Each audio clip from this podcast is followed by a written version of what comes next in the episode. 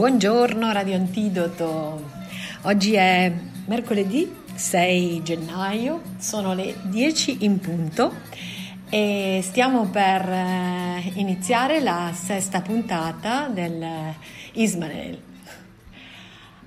Allora, è tutto un po' improvvisato perché in realtà avevo una, una, lettura pronta per la sesta puntata, però oggi 6 gennaio ho preferito andare in diretta con tutto, eh, tentativi di, di musica e, e, lettura. Ciao a tutti gli antidotini in ascolto e partiamo con la parte seconda di Ismael.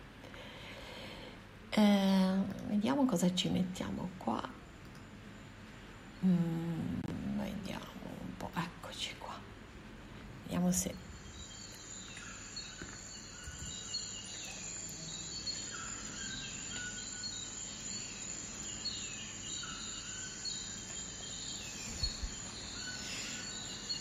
Per quanto sia strano, disse, fu il mio benefattore anziché la mia stessa condizione, a destare in me l'interesse sull'argomento della prigionia. Come forse è emerso dal mio racconto di ieri, lui era ossessionato dagli eventi che a quel tempo si svolgevano nella Germania nazista. Sì, lo avevo capito.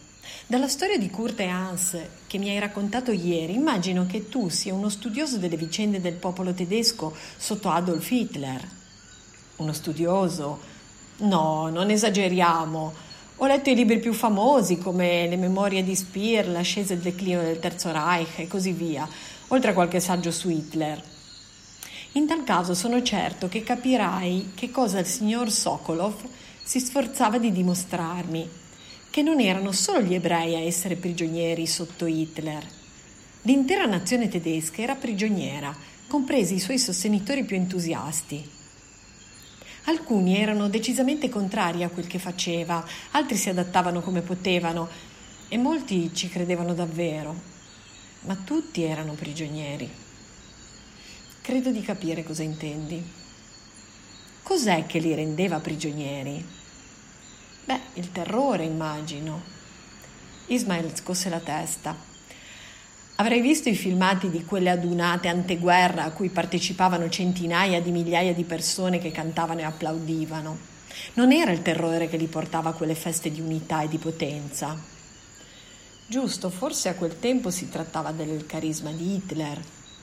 Aveva molto carisma, certo, ma il carisma serve soltanto a catturare l'attenzione della gente. Una volta che la si è conquistata, bisogna avere qualcosa da dire e che cosa aveva da dire Hitler al popolo tedesco?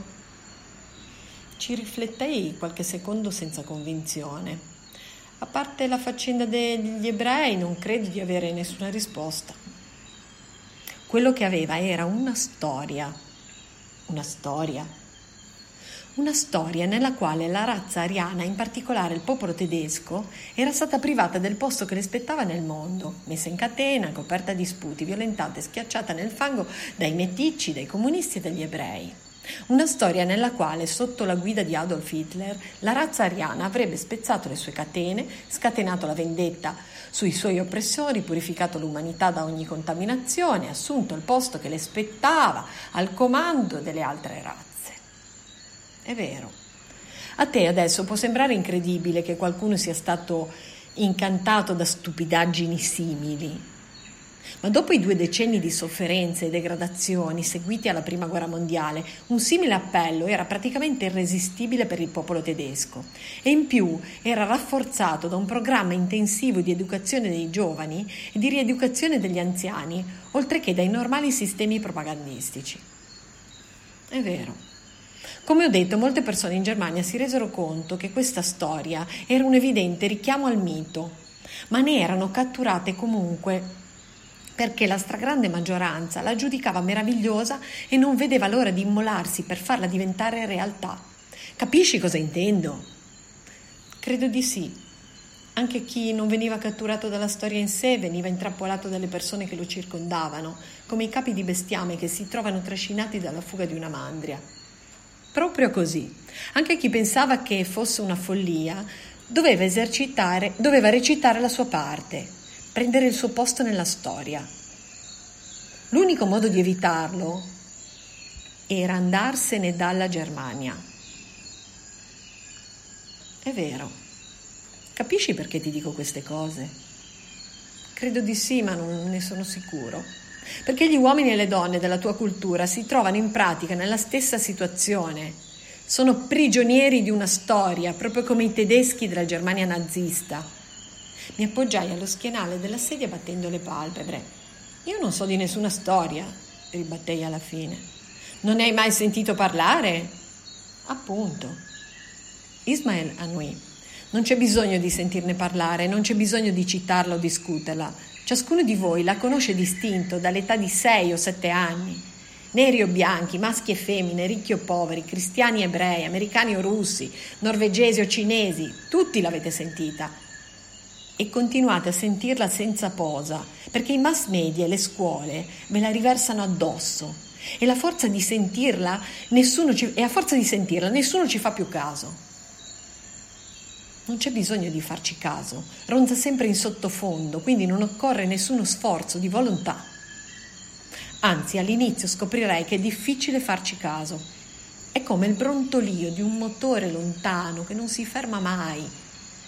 Ben presto diventa un suono che non si riesce più a sentire. Molto interessante, dissi, ma anche difficile da credere. Ismael socchiuse gli occhi e fece un sorriso indulgente. Non c'è bisogno di credere, una volta che la storia ti sarà nota, la ritroverai ovunque nella tua cultura e ti sorprenderà scoprire che l'altra gente invece non la riconosca affatto, pur essendovi immersa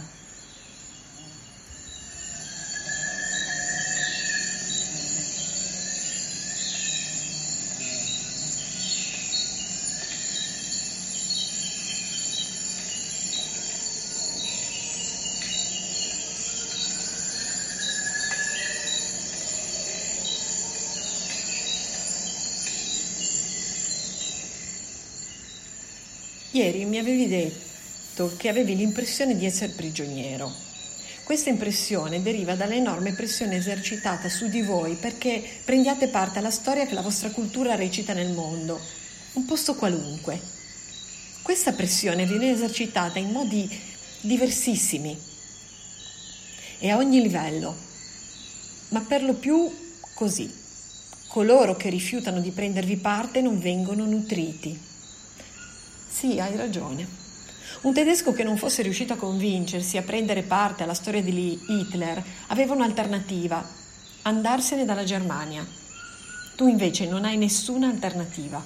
Dovunque tu vada incontrerai la rappresentazione della stessa storia e se non vi partecipi non sarai nutrito. Già, Madre Cultura ti insegna che così deve essere. A parte poche migliaia di selvaggi sparsi qua e là, Ogni persona sulla terra prende parte a questa storia. L'uomo è nato per recitarla questa storia e non accettarla significa escludersi dalla razza umana, significa andare verso l'oblio.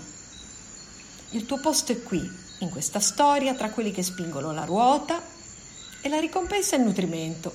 Non esiste nient'altro. Uscire da questa storia significa cadere oltre i confini del mondo L'unica via d'uscita è la morte. Sembra davvero così. Ismael fece una pausa per riflettere. Questa descrizione è solo un preambolo al nostro lavoro. Ho voluto dirtelo perché avessi almeno una vaga idea di ciò in cui ti stai avventurando. Una volta che avrai imparato a discernere la voce in sottofondo di madre cultura, che ripete senza sosta la sua storia e i popoli della cultura, non potrai più evitare di riconoscerla. Dovunque andrai per il resto della tua vita, avrai la tentazione di dire alla gente attorno a te come fate ad ascoltare queste parole e a non riconoscere per quello che sono? E se lo dirai, la gente ti guarderà storto e si chiederà di che diavolo stai parlando.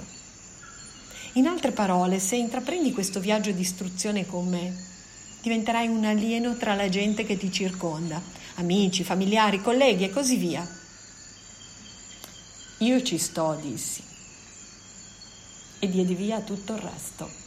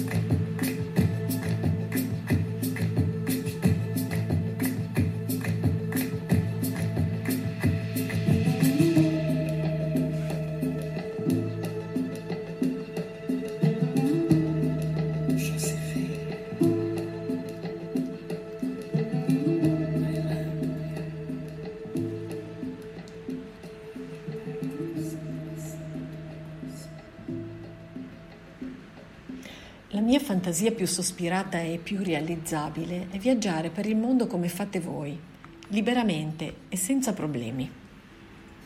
Scendere in strada, chiamare un taxi per farmi portare all'aeroporto e volare a New York, a Londra, a Firenze. La maggior parte della mia fantasia consiste negli affascinanti preparativi per il viaggio, nel decidere che cosa dovrebbe accompagnarmi come bagaglio e che cosa potrebbe tranquillamente restare indietro. Come ovvio, viaggerei alla maniera umana.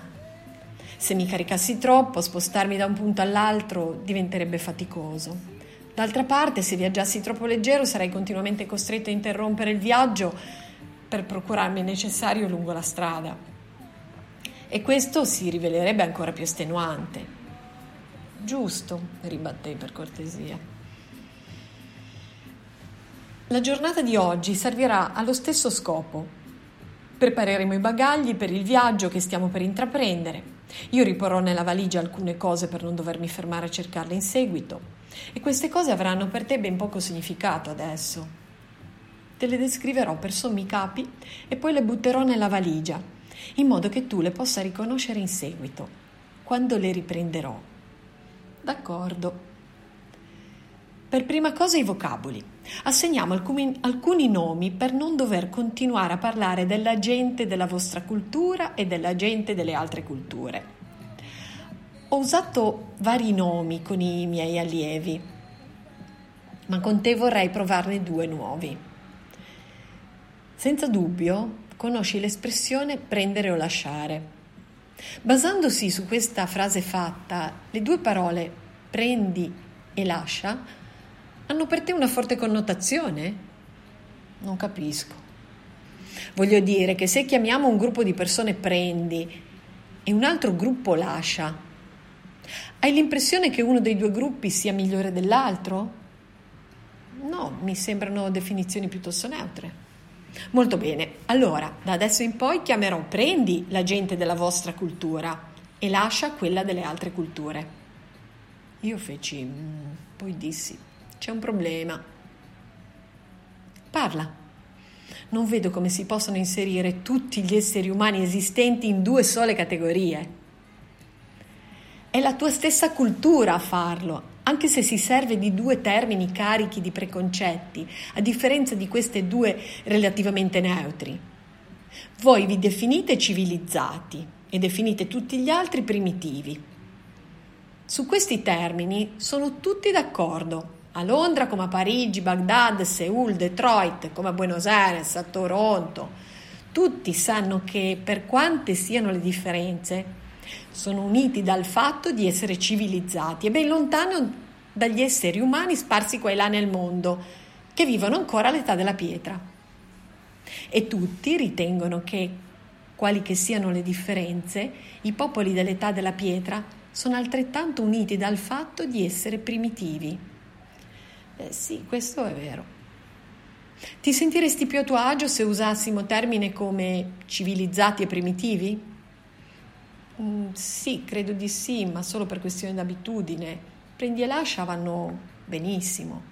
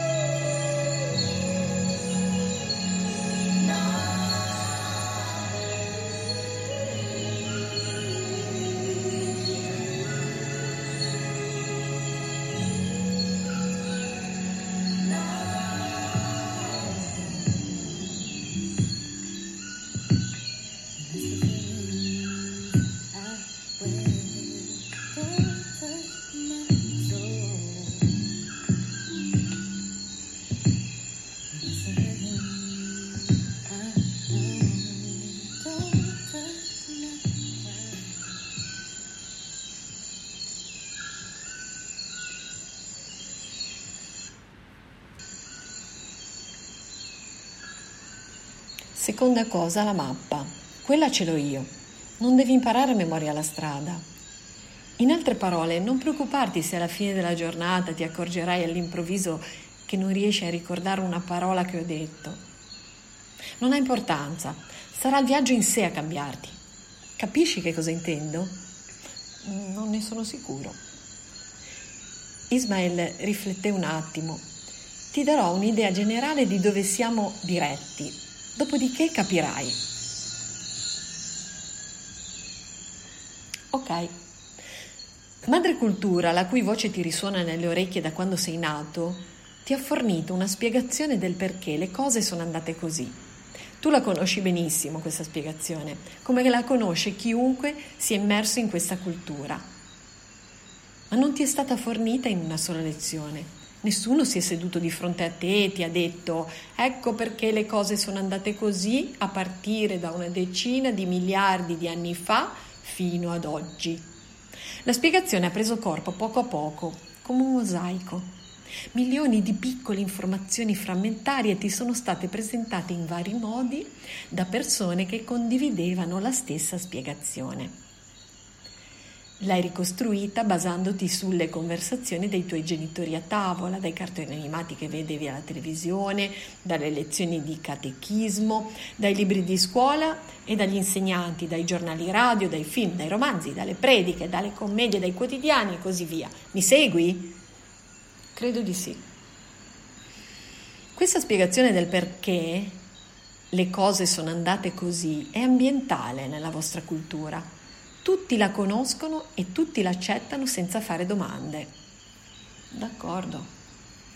E quando avremo finito, avrai una percezione completamente nuova del mondo e di ciò che ti è accaduto. E per te non avrà importanza ricordare come saremo arrivati a questa percezione. Sarà il viaggio in sé a cambiarti, quindi non devi preoccuparti di memorizzare il percorso che ci condurrà al cambiamento. Va bene. Ho capito.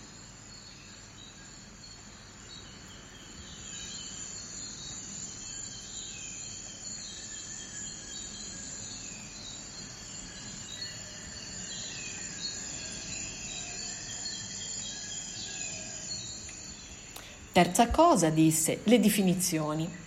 esistono alcune parole che acquisteranno un significato particolare nel nostro discorso.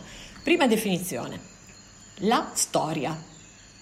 Una storia uno scenario che comprende gli uomini, il mondo, gli dei e le loro reciproche relazioni.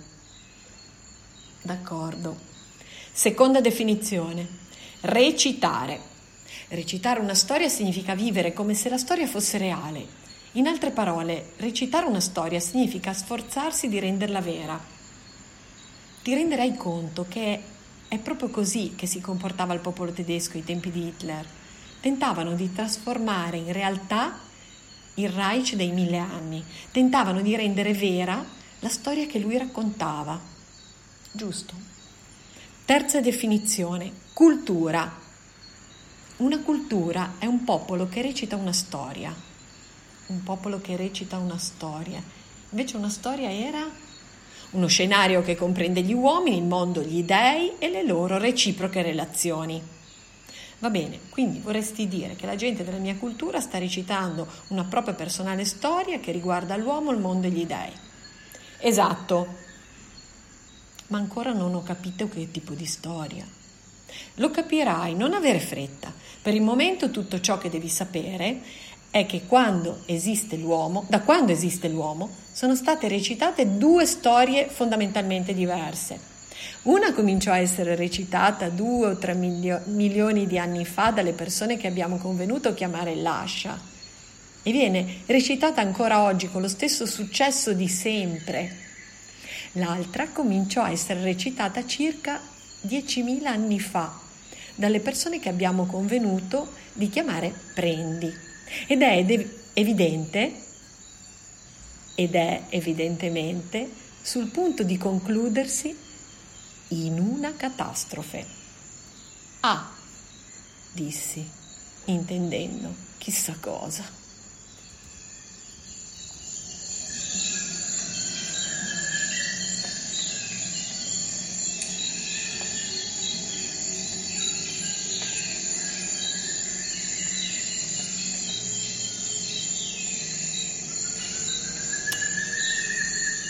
Bene, abbiamo terminato la nostra sesta puntata, oggi eh, 6 gennaio 2021, sono le 10.23 e mm, vi saluto, vi auguro una buona giornata su Radio Antidoto, immagino che oggi ci sia un appuntamento importantissimo con eh, Rigonia. Eh, non ho ancora visto a che ora, mm, ma stiamo tutti in attesa di ascoltare Francesco con la sua cinquantesima puntata di Rigonia. Ciao Antidoti e ancora buon tutto, ci, con la, ci sentiamo con la settima puntata.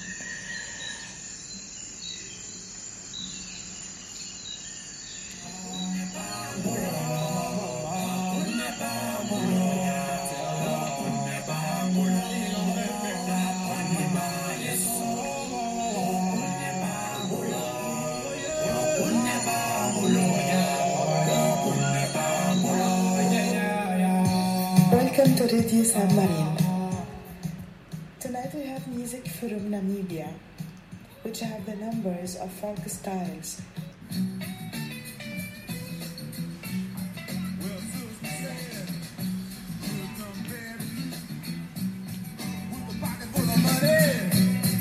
Looking at you.